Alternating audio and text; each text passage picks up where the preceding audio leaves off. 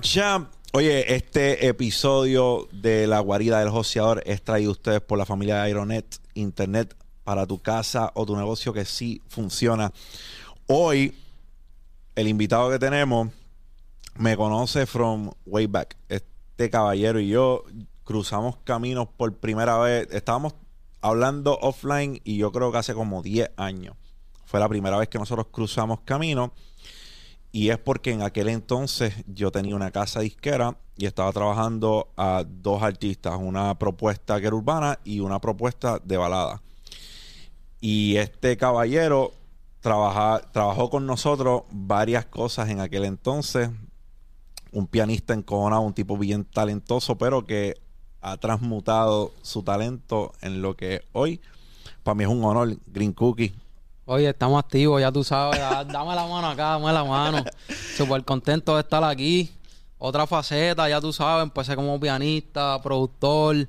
Y ahora estamos aquí como cantante. Llevo ya siete añitos, ocho por ahí metiéndole. Brother, ¿cuándo decides hacer la transición? Mano, lo que ¿O pasa por qué? ¿Cuándo o por qué? Lo que pasa es que como que para ese tiempo estaba más para producir y yo grababa, de hecho. Grababa, hacía música, escribía también como que papanitas míos. Pero sentí como que a la larga la gente se va con otros productores, eh, graban en otros estudios, o como escribía mi música, pues decidí como que coño, déjame hacer la música yo mismo. Tras que yo hacía pistas, grababa. Y pues en verdad decidí cantar. Y ahí fue que, que- que nació lo de Green Cookie, porque no era Green Cookie primero. Era Flash el pianista. Era Flash el pianista para Me eso. acuerdo, me acuerdo, me acuerdo. En aquel entonces nosotros estábamos trabajando con Axel Daniel, que Tremendo talento. es un... Para los que no saben, Axel Daniel era, era dúo en la música urbana, en el disco de Sangre Nueva. Él era Danny del dúo Danny Chilling.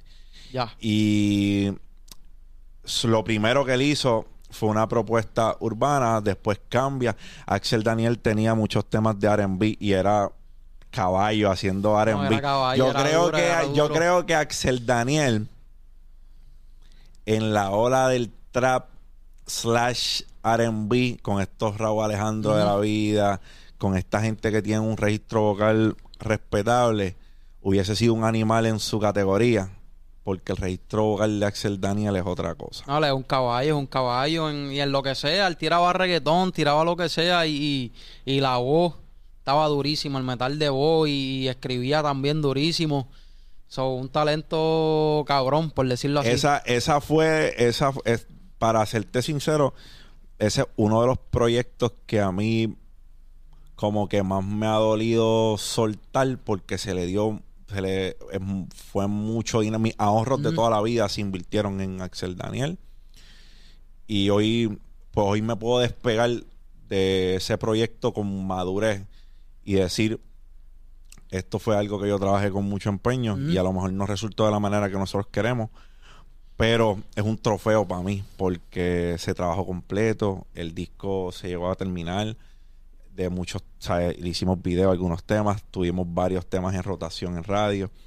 So, para mí, aunque no tuvo el desenlace que nosotros queríamos, pues fue un pequeño logro y aprendí mucho. Oye, experiencia, proceso. experiencia también que se cogió en ese transcurso. Y bueno, también tú sabes que, que el reggaetón casi siempre también ha comandado también en cuestión de... Él era más balada también.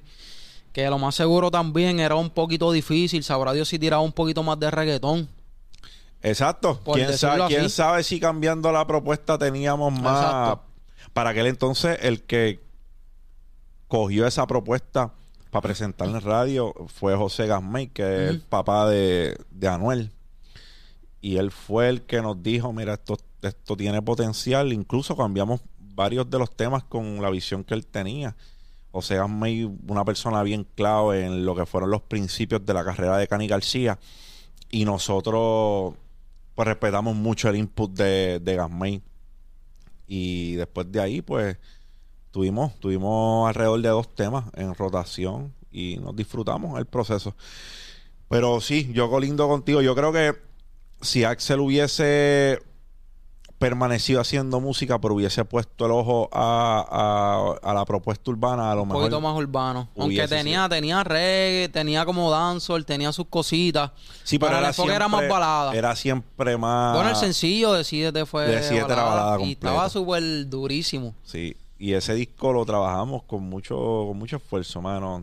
En ese disco trabajó Keiko, trabajó Lizardo Torres, trabajaron varias personas que han trabajado con nombres grandes, Mark Anthony, eh, productores para Mark Anthony, Ángel López, este, ¿sabes? Muchas, de verdad, muchas, muchas piezas que nosotros entendíamos teníamos una pieza de colección. Pero la música es así. La es lo que estábamos hablando fuera de cámara. La música a veces pega una propuesta que tú ni es entiendes. impredecible, la música es impredecible. Ahora mismo tienes un sencillo que me gustó un montón, el de Champú. Champú Remix. Ese es el remix. Ese es el remix, ese es el remix. ¿Cómo, por qué decides hacerle un remix al tema? ¿Se te ocurrió o era que estabas ya quiqueando con, con, con Jun y con, con Brian? que en, en verdad la historia, fíjate, por lo menos para hacer un tema mío solo, por, por lo menos lo que yo sonaba así por la calle es más trap, trap R&Bcito para las baby.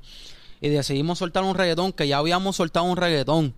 Pero no sé por qué cuando yo tiré ese reggaetón, como que la gente como que el apoyo fue mucho más de lo que yo había tirado solo. So, ya, ya el feedback estaba bueno. Y fue el mismo May el que me dijo, mira, este, el tema está duro, quiero tirar para Rimi. Que fue, que él tiró de corazón porque el tema le gustó. Qué bueno. So, que, que eso fue durísimo y cuando grabó el tema, él llegó al estudio primero que yo. Estaba allí en el estudio, eh, grabó, después quiso cambiarle un par de cosas, que en realidad le gustó el tema. Y cuando salió el tema, él lo apoyó súper durísimo, como si fuera un tema de él. Que súper agradecido con Mayer y Jun, ya él venía grabando ya con, con Montana, con Montana de Producer, que es con el que estoy trabajando. Ya él venía ya grabando con él en el estudio. De hecho, fue el primero que me invitó a un. John El Hortal fue el primero que me dijo, Mara, estás rompiendo, vente conmigo para un. Y me invitó para un prom, so que ya venía la química ya, ¿entiendes? Por ahí de camino. Y ahí fue que hicimos la química y, y John El Hortal también tiró sin miedo y tiró rápido. ¿Sigues produciendo temas? I mean, el, la, o sea, los ritmos. ¿Sigues involucrado en ese proceso o has dejado que Montana más tome la batuta en eso? De hecho, por lo menos para los reggaetón, pues Montana es el que lo- los trabaja, pero por lo menos para los trap, que he sonado por ahí todavía Rimi, que es con el corillo que había hecho de Amarion, Isaac, Marconi, por lo menos esos trap, pues los he producido yo. Que ahí yo lo que hago produzco y Montana es el que se encarga de la mezcla y toda la vuelta para que suene cabrón. Pero por lo menos de los trap, pues sigo produciéndolos yo. ¿Verdad? Me, te- me- me gusta esa vuelta. Que te conviene también porque cuando vamos a splitear tienes no, parte de la composición claro. de la, del ritmo y tienes pues la composición de la letra. Pero de hecho, al principio, como que yo no lo veo así, como que, ah, voy a hacer el ritmo porque es más por ciento. Yo lo hago porque a lo mejor para buscar pistas en YouTube estoy ahí tres horas, cuatro horas. So, prefiero mejor hacer yo la pista y ahí me voy con el concepto que quiero de ¿Y cómo una. fluye el proceso? ¿Tú tienes una idea para un tema y haces la maqueta o te montas una maqueta de un ritmo y en base al ritmo te dejas llevar para montar? Eh, por lo menos en los traps que he hecho, pues casi siempre yo trato de hacer la base primero. Obviamente, a lo mejor si acaso busco algo de referencia, déjate, me gustó esto, quiero hacer algo así. Y trato de hacer más o menos algo así. Pero trato de no usar muchas pistas de YouTube. Ujú. So, montas tú la base y le das al tema. Y después le doy. A veces sí, como el de champú fue de YouTube. Y después fue que Montana la cogió De- y la azotó. De YouTube, la pista. La pista fue de YouTube. Ajá. La pista fue de YouTube. Se la llevó a Montana, que él me dijo que le gustaba el tema. Y ahí como yo sé de piano y sé de tono, pues yo ahí mismo cogí los tonos y Montana después siguió la pista por ahí para abajo. Ok. Que en verdad es durísimo porque Montana por lo menos me deja fluir porque él sabe que yo sé de música, entiende que por lo menos en esa parte de, de- de la música, las pistas, nos llevamos bastante bien. ¿Hace cuánto estás con Montana? Estoy ya, llevo como cuatro añitos, cuatro añitos llevo trabajando ya con él. ¿Cuán importante es para un nuevo talento que lo coja un productor que tiene ya experiencia y que ya ha trabajado con muchos artistas? ¿Cuán es importante eso versus que un chamaco empiece con un productor que está empezando también y que tengan el éxito o que puedan colaborar con, porque tú has colaborado con un montón de gente hasta ahora. Claro, ¿no? Y yo creo que Montana tiene que ver también con eso. No, sí, obligado. Mano, yo por lo menos me dejo llevar bastante porque la trayectoria de Montana, él pegó muchos temas con Jay Álvarez. Con Jay Álvarez yo creo que fue que él cogió el push así más grande al principio de su carrera. Este, y me dejo llevar bastante. Creo yo que, que, que también influye que, que, que el productor tenga experiencia porque él sabe el, el, ambiente de la música, para dónde es, para dónde es que es. Mira, esto está pegado, esto sí, esto no. So, yo por lo menos me dejo llevar bastante de él. Obviamente tengo mi opinión. Pero que por lo menos en ese aspecto pues nos llevamos bastante bien y, y, y musicalmente siempre me dejo llevar por él porque él por lo menos con las mezclas, él está ahí mezclando no es que mezcla el tema en un día nada más, él lo mezcla, se va para el carro, o él vivir para atrás, se entiende que por lo menos le mete ese cariño a lo que es la mezcla y la música para poder salir para la calle, porque en verdad hay que hacer música buena. Que es lo que, que en verdad yo pienso que es lo que se está perdiendo, la música buena. ¿Cuándo empiezas a ver la música como algo, so, para ir un poco más uh, al trasfondo, tú, so, tú tocabas piano, eso viene en la familia, en tu familia alguien toca instrumentos y fue algo que adoptaste en el camino. ¿Hay músicos en tu familia? Fíjate, mi papá que está ahí presente, él tocaba trompeta, to, to, tocaba trompeta y mi mamá tocaba violín, pero creo que no lo practicó mucho. Pero desde chiquito también mi familia estuvo en el baile, mis primas, mi hermana. Yo también bailé cuando chamaquito. Que siempre me gustó eso como que de ritmo y la música. So, creo yo que es influencia también. El violín me parece un instrumento tan elegante. Primero elegante y segundo, yo el violín y el saxofón para mí son dos instrumentos bien, pero bien elegantes. No, y elegante y que no todo el mundo toca. Básicamente lo más clásico es guitarra, piano, batería que en verdad como que violín y trompeta no todo el mundo le gusta. ¿Y estudiaste en la libre de música o no? Eh, cogí el, el preparatorio. Cuando okay. yo estaba en la bandita que tuve y eso, pues ahí estaba en el preparatorio de música. En realidad no estudié música como tal, no me metí en el conservatorio porque yo quería como que producir más música. Ya cuando te metes en el conservatorio es más música clásica, jazz, blues, salsa. Y a mí lo que me gustaba era el urbano. Pero aprendí de todo tipo de género. Pero pues como quería hacer pistas, pues lo que hice fue el conocimiento que hice, pues como que lo apliqué en las pistas como tal. ¿Cuán importante tú piensas que es eso? O sea, si un chamaquito quiere aprender a hacer pistas, ¿tú piensas que le va a ayudar mucho el que por lo menos tengan el dominio de un instrumento como el piano? Que yo pienso que con un sí, synth, el instrumento más completo, el piano. Con un y sí, y con un synth en el mismo piano tú recreas un montón de, de claro. instrumentos. So, ¿Cuán importante tú piensas o cuánto tú, o sea, tú piensas que eso es algo que te ayudó? No, sí me ayudó también porque el piano es que tiene clave sol, tiene clave fa, tiene las dos claves. Y, mano, para las pistas ahora mismo, a veces hasta el mismo autotune. Si tú no sabes de música, tú tienes que estar ahí escuchando y ir escala por escala, escuchando. Que ahora mismo yo, ah, esa es la canción, coge el piano, una aplicación, toco. Mira, eso está en, en tal clave. Y como que me ha ayudado mucho porque hasta los mismos productores a veces no saben coger los tonos. Que en ese aspecto pues ayuda para hacer las pistas. Hay gente que sabe de oído. Que uh -huh. eso es buena y lo aplaudo porque en verdad hay que tener el oído también para la música. Pero que hace falta conocimiento de la música y saber de la música porque a veces hasta sale música que estaba hasta fuera de tono. Yo hablé con Rome y Rome me dijo que eso fueron una de las cosas que le ayudaron a él. Rome, Rome toca piano, claro, pianista, sí. es, es, diestro con el piano y tú escuchas las pistas de Ulby Rome, por lo menos tienen algo, brother. Hay algo en el color de las pistas de ellos que yo como que de escucharlo sé que sé que son ellos en la pista. Un shout out a los Evo Jedi que los respeto mucho. Durísimos productores. Entonces, desde ese punto de vista, pues yo entiendo que es clave, por lo menos tener un conocimiento base. ¿Cuándo empiezas a ver la música como algo viable? Tú, que, que tú decías, espérate, yo puedo vivir de esto. Fíjate, por lo menos desde chamaquito, siempre cobré mis pesitos. Siempre cobré mis 80 pesitos por grabar la música. Este, lo que sí, como que no me atreví a tirar mucha música con los panitas míos porque para ese tiempo era como que, ah, la música no está registrada. No puedes tirar música porque te la van a robar. Que ahora es al contrario, ahora tú tiras música, mira, vamos por encima, vamos a grabar y vamos a zumbar el preview. sin registrarla ni nada. Pero para ese tiempo como que tenía ese temor de, de, de no vamos a tirar la música porque te la van a robar. Pero este, siempre desde chamaquito cobré mis pesitos. Este, ahora como artista, pues sí estoy cobrando mi chavo, ¿entiendes? Porque la música está cogiendo su rumbo. Que en verdad ahora, al principio yo, obviamente siento pasión por la música, ¿entiendes? Pero que ahora también uno tiene que, por la pasión, pero también por el negocio también, ¿entiendes? No, hay que vivir, nadie vive Claro, por amor al arte. Y tengo temitas que están sonando por ahí. Pienso que ahora lo veo más como, como, como negocio, pero también, ¿me entiendes? Hago muchas cosas también que, que por amor al arte, ¿entiendes? Que, que no todo es dinero. A veces hay que bregar con la gente para que breguen también con uno, ¿entiendes? Pero que ahora es que yo estoy viendo como que, ok, en la música hay chavo. Vamos a meterle.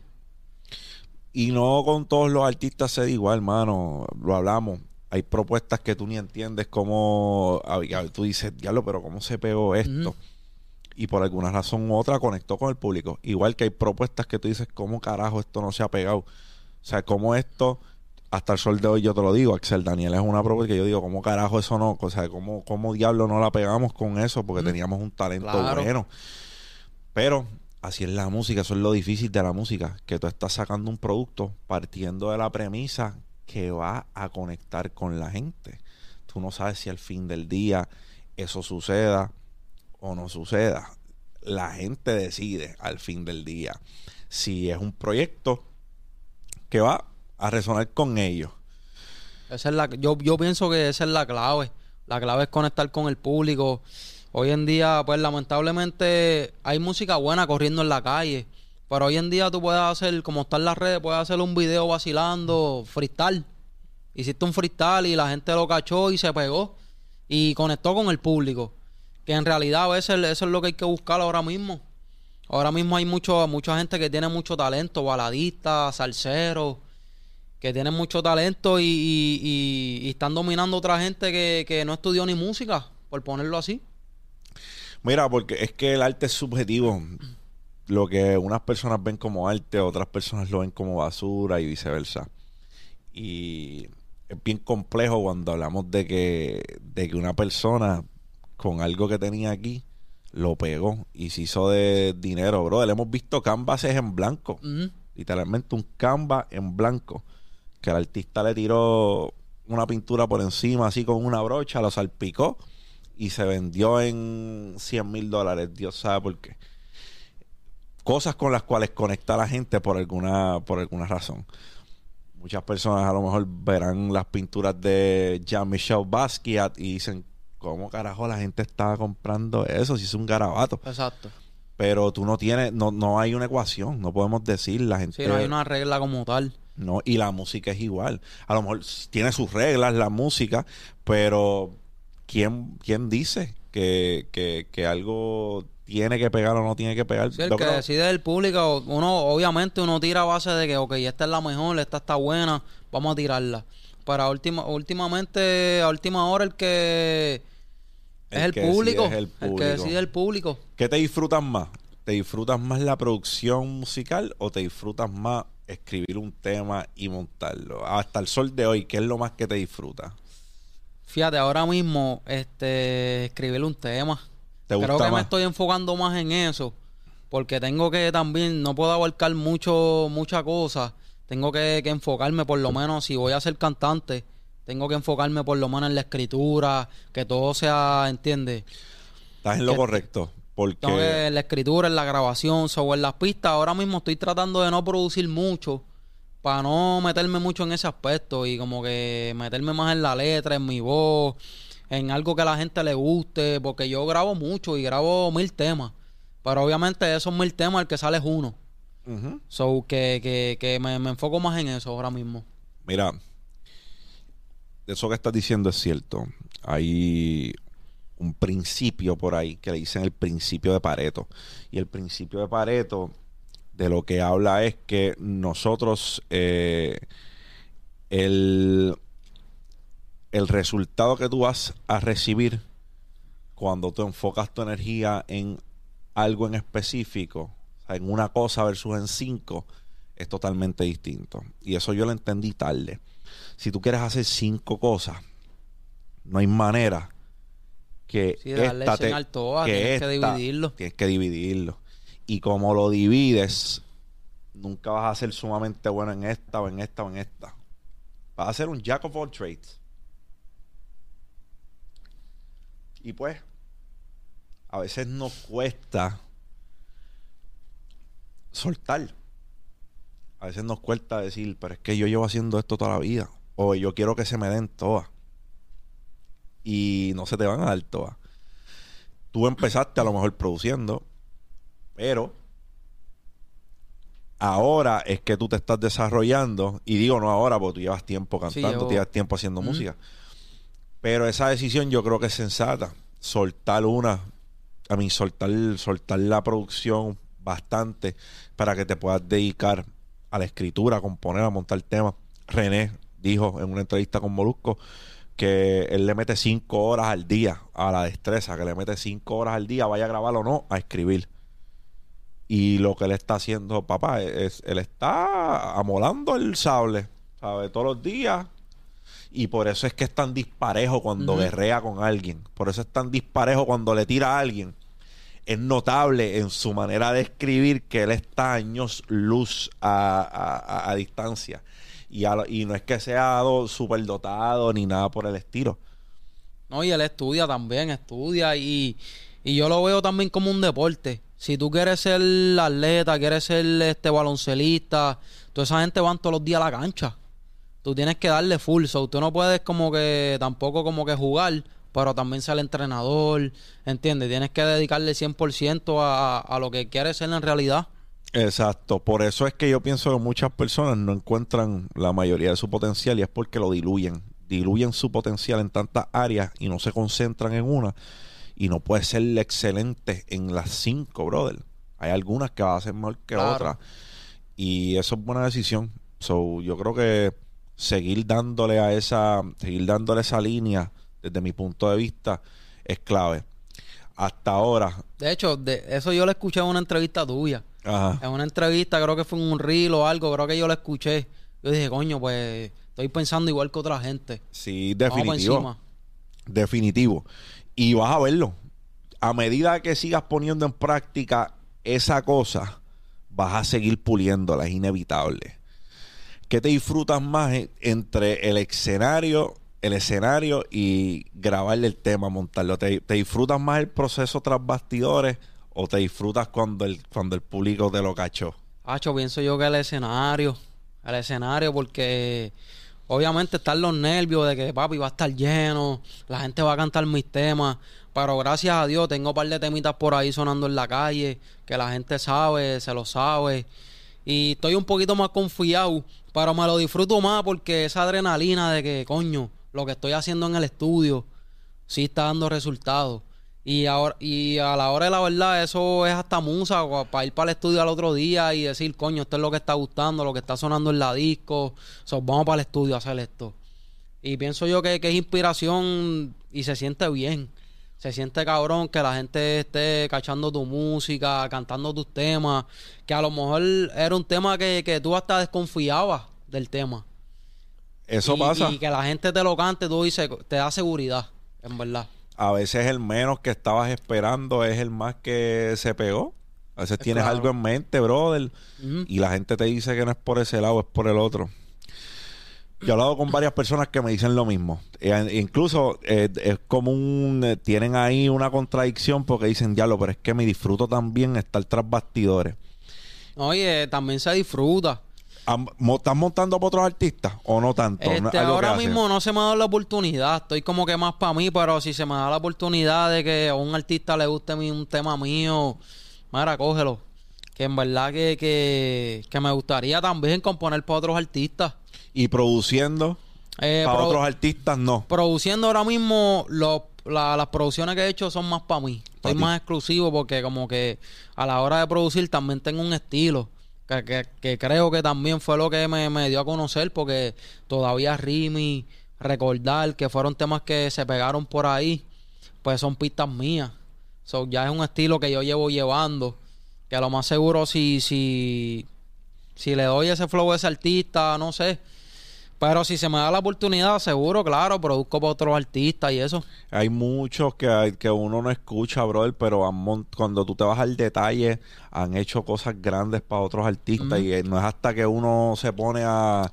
Hay personajes que uno lo sabe porque eso, ¿me entiendes? Todo el mundo sabe que Claro. Wise se dedica a eso, todo el mundo sabe que Benny Benny también ha montado un montón por un montón de artistas. Pero ahora mismo, pocas personas, por ejemplo, saben que Oswald colaboró en AM, yo creo que fue colaboró Oswald. En AM, sí, eso escuché. So, Que ni mucha gente no lo sabe. por, por eso es que yo digo, a veces desconocemos muchas de las muchas de las historias de estos artistas tras bastidores y han, y han colaborado con, con, con gente grande, mano. So que pienso que es algo a lo que no te debes cerrar puertas, a lo que debes estar dispuesto. Hay gente que son celosos con sus, ¿verdad? Con, con, con sus Claro. producciones.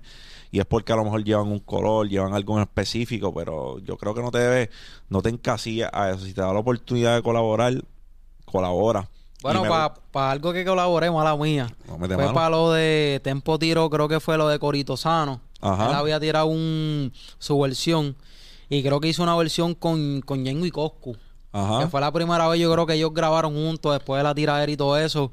Y Montana me llamó, como que, mira, Lizani tiró un intro, que Lizani salió en el intro, para que monte un piano. Y ahí, pues yo colaboré, hice el piano, y ahí me llamó Tempo por FaceTime. Mira, está duro el piano. So, que, que, que hace falta también. Hace falta colaborar con otra gente porque por ahí tú te, también te cuelas también, como quien dice. Aprendes, brother, también aprendo, aprendes. claro. Porque mira, Juan Salgado, que es un amigo mío de hace muchos años, él fue Ink Master. Y en Ink Master, él fue con un, o sea, con un pensamiento. Le- o sea, yo, yo estoy duro. Hasta que vio a los chamaquitos cómo estaban dibujando, cómo estaban cogiendo el iPad y dibujando en el iPad. "Ah, espérate, estos chamacos tan duros. Y si yo me duermo, me van a comer los dulces. Pero aprendió. O sea, salió, Claro. salió de esa competencia con un montón de herramientas. Así es que yo veo las colaboraciones. No tan solo que dos personas puedan unirse, puedan unir fuerzas y que ambos se beneficien. Veo las colaboraciones como le- ¿sabe? una oportunidad de que tú cojas herramientas y las eches en tu caja herramientas que aprenda. A lo mejor tú ves un artista montando y él tiene un estilo diferente. Y tú dices, espérate, yo, Coño. eso me ayuda. So, las colaboraciones traen también mucho aprendizaje. Y yo creo que es cultural. A veces los puertorriqueños como que son medios reacios para la colaboración. Topa ellos. Y es cultural. Hay que salir de eso. Hay que expandir la mente y decir, mira, cada vez que yo colaboro con una persona, no tan solo estoy también, eh, así sean cinco que lo siguen. De los cinco que lo siguen, a lo mejor cuatro no me seguían a mí y me están viendo ahora. Claro, el aprendizaje en verdad a la larga es lo que vale. Yo no le digo que no a nadie. De los podcasts que me invitan, yo no le digo que no a nadie. A lo mejor todavía no he llegado a tu DM, sí, o sea, pero a todo el que veo y me invitan a un podcast, yo no digo que no. O sea, eh, eh, esas ínfulas no existen.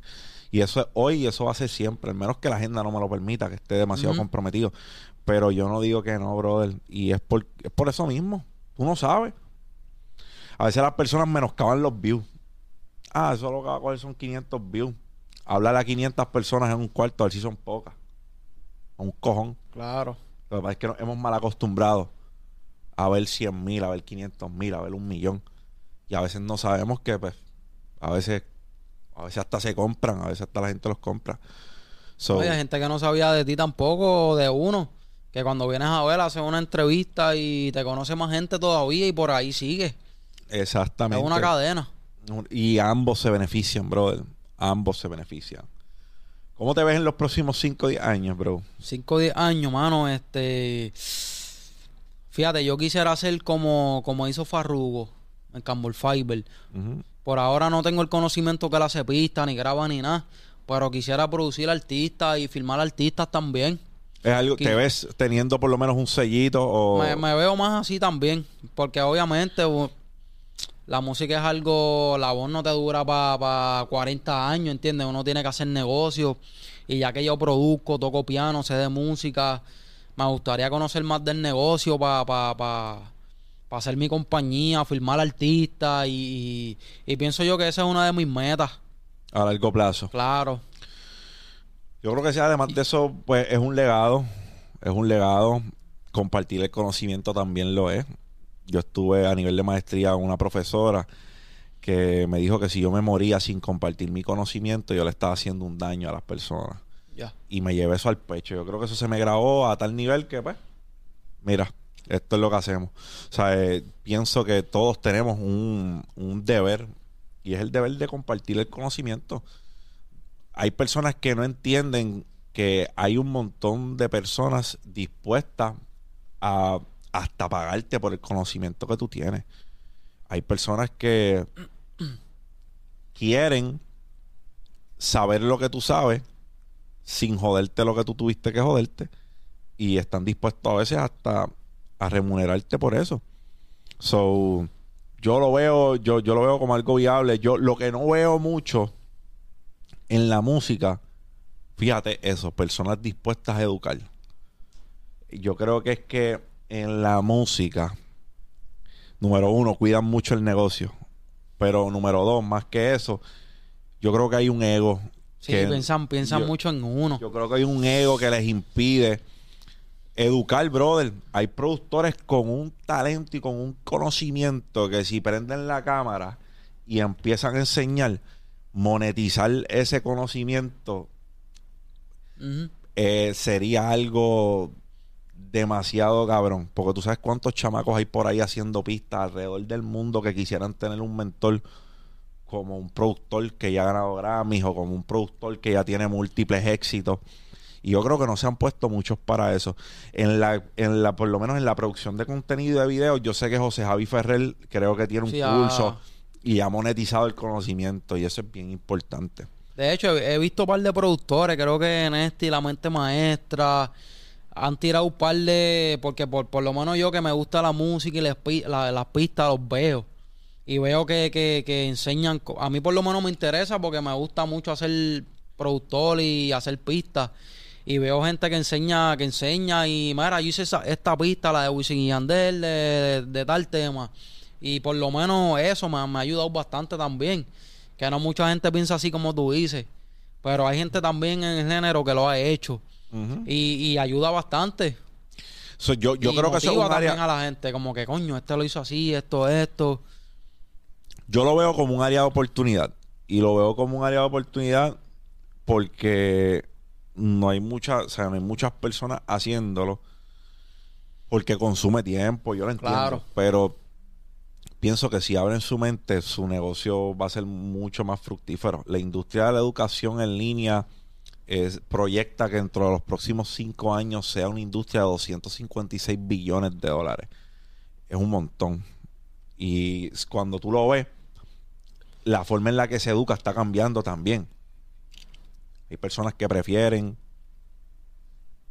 coger un curso en línea que no tengan que ir a una institución porque a lo mejor lo que ellos quieren aprender no requiere de una institución y si encuentran una plataforma en la que pueden hacerlo, ¿para qué van a ir a una institución? Entonces está esa persona compartiendo el conocimiento y buscándose un par de pesos por ello. Que de hecho ha cambiado bastante porque para los tiempos, para par de años, no había eso de, de, estar cogiendo cursos en, en, online. Tú tenías que ir a la universidad, que creo yo que presencial, tú estando ahí, también para mí la enseñanza es mucho mejor. Hay así tú puedes hacerle preguntas, puedes hacer muchas cosas. Obviamente online tú aprendes, pero hay que estudiar. Claro. Hay que estudiar. Mira, yo creo que eso también va a depender de cómo el educador tenga su plataforma. El educador puede decir, mira, este es mi curso y con los que compren esta semana, para fin de mes nos vamos a conectar y yo voy a... claro. Hay maneras. Y sí, yo creo que eh, no todo el mundo aprende igual tampoco, brother. Hay gente que aprende mediante... Hay gente que tú le enseñas una vez y la cacharon.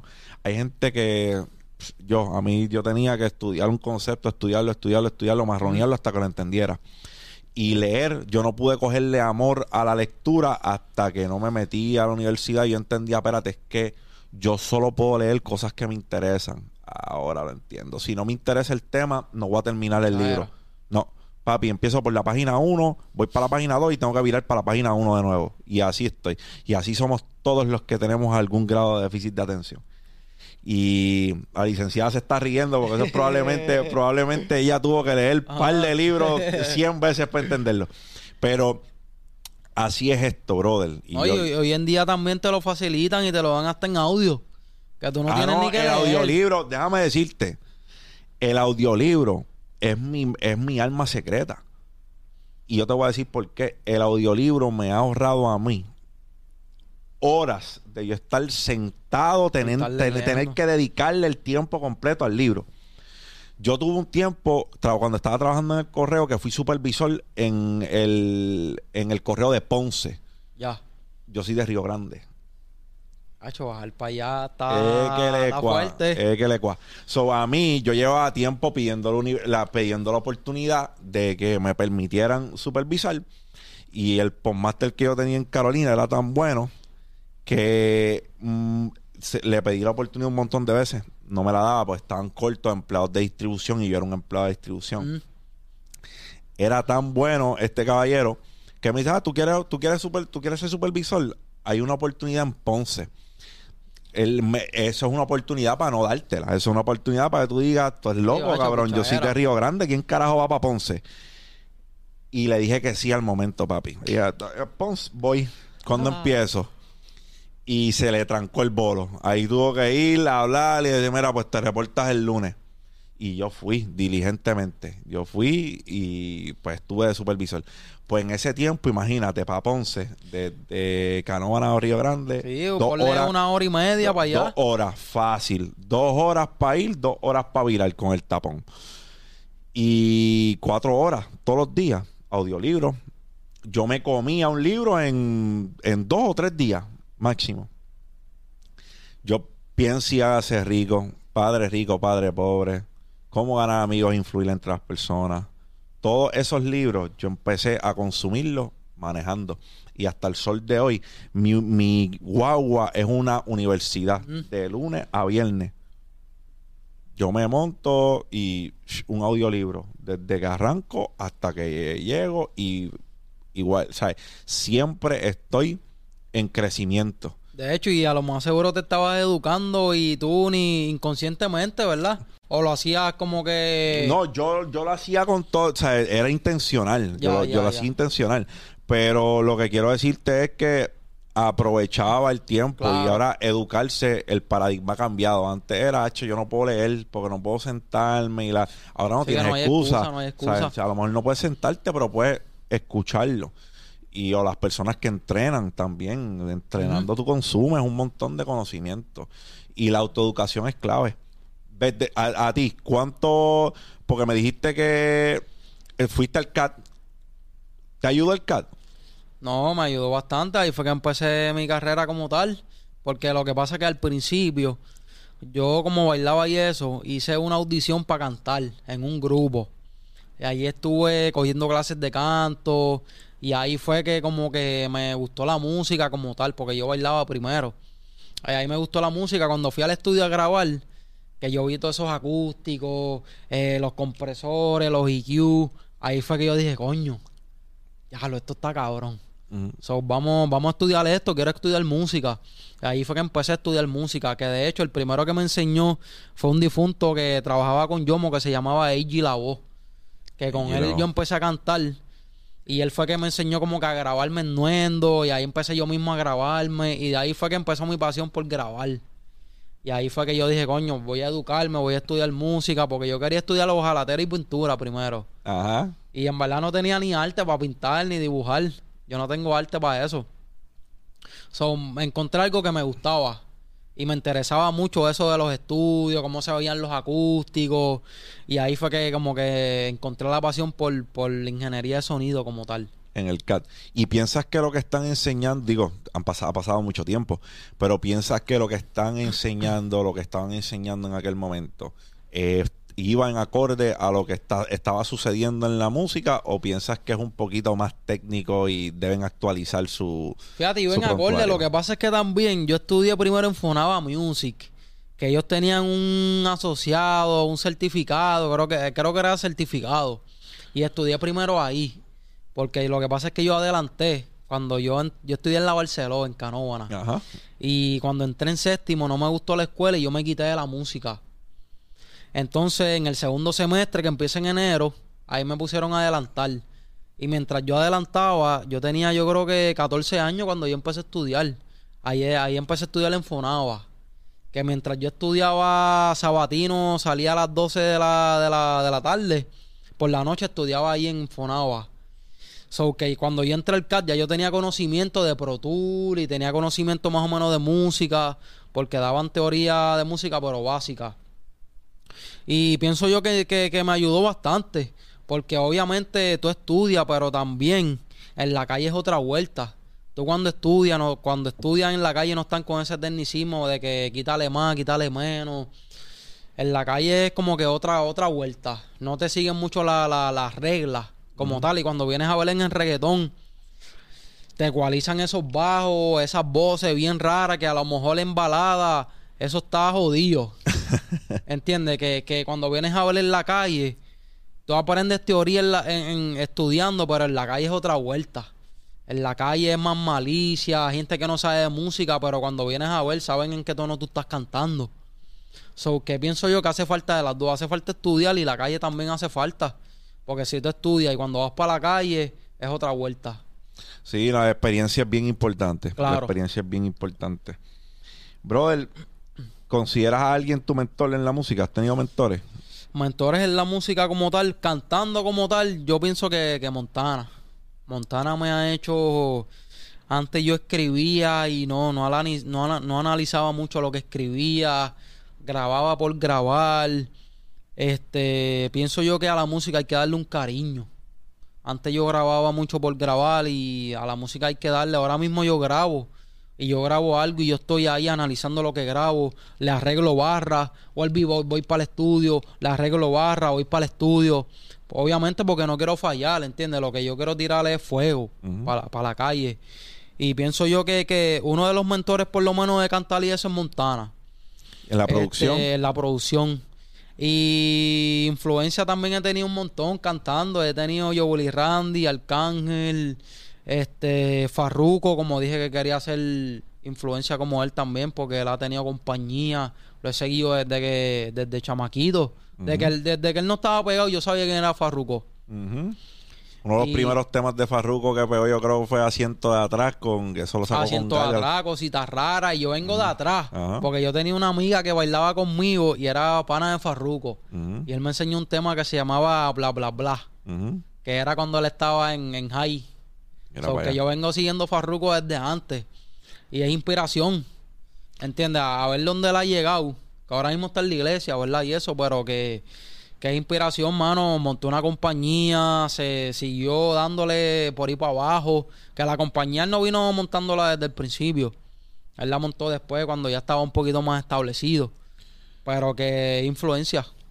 Un consejo para los chamacos que están, están empezando en la música, a lo mejor quieren hacer lo mismo que tú estás haciendo, déjalos con algo, déjalos con una herramienta. ¿Qué tú le aconsejas? Este, mano, paciencia. Yo llevo muchos años en esto. Hay gente que se pega de un mes, dos meses cantando, eh, un año, seis meses. Y yo llevo tiempo ya dándole. Y pienso yo que paciencia es lo mejor, no desesperarse y, y estudiar mucho lo que la gente está, está haciendo. Y el público, lo que la gente está cachando. Que a la larga uno hace lo que le gusta, pero también uno tiene que hacer algo que, que a la gente le guste. Que es lo más difícil, pienso yo. Sí. A veces uno hace las cosas para uno y pierde de perspectiva que solo está consumiendo un público. Y está bueno que tú hagas cosas para satisfacerte, pero al fin del día ese producto lo va a consumir otra persona. So hay que tener eso en mente. Gente, ah, yo hago música para mí. Mm. Está bien que te la disfrutes y la hagas para ti. Pero al fin del día alguien la está consumiendo. Y si tú quieres que ese producto tenga salida, tienes que pensar también en el que la está consumiendo. Te la disfrutas, la haces para ti, pero tienes que tener en mente que eso lo está consumiendo otra gente. Bueno, de hecho, Calle 13 es un ejemplo. Él empezó reggaetón full, sándwich de chalchicha. Hizo una propuesta Atrévete. popular. Hizo una propuesta popular para después venderte lo que realmente Y era. ahora está haciendo otra música que a la gente de reggaetón, por decirlo así, no le corre. Su música es otro tipo de público.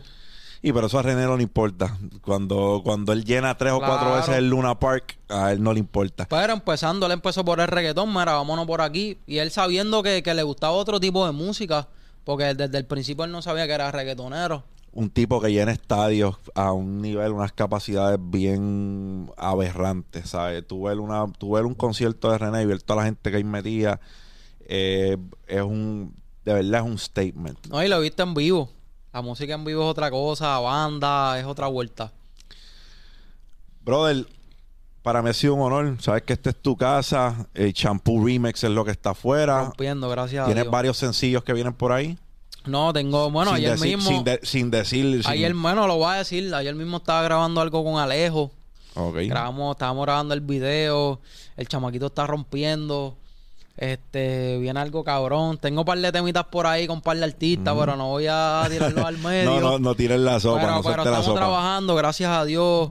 Champú Rimi rompiendo, lo escucho en los carros. Lo mejor. Este, Pacho, súper contento con Brian, con Jun, con Montana, con mi equipo de trabajo. Estoy trabajando con Glass Empire también. Vale. Saludos ahí a Camil. Camil y a El Cejón. Llevo tiempito ya trabajando con ellos y, y vamos para encima. Hay más nada. Brother, ¿dónde te consiguen? Redes sociales. Bueno, me pueden conseguir por Green Cookie, Green de verde, Cookie de galletas. En Instagram es donde único estoy en Green Cookie 5. Ok. Ahí es donde único estoy en Green Cookie 5. Te chapearon el la nombre. verde. No, me ver. cambiaron el nombre, pero ya mismo, ya mismo. Empujamos, Vamos para el Green empujamos. Cookie. Bueno, brother, para mí ha sido un honor. Gracias por estar aquí. Vamos para encima. Este es otro episodio de La Guarida del Joseador. Estamos aquí con Green Cookie. Espero que este contenido haya sido de valor para ustedes. Me consiguen en todas las redes sociales como José Galíndez PR. No te quites ni para el carajo. José A con cojones. Dímelo, champ. Vamos para encima. Green Cookie.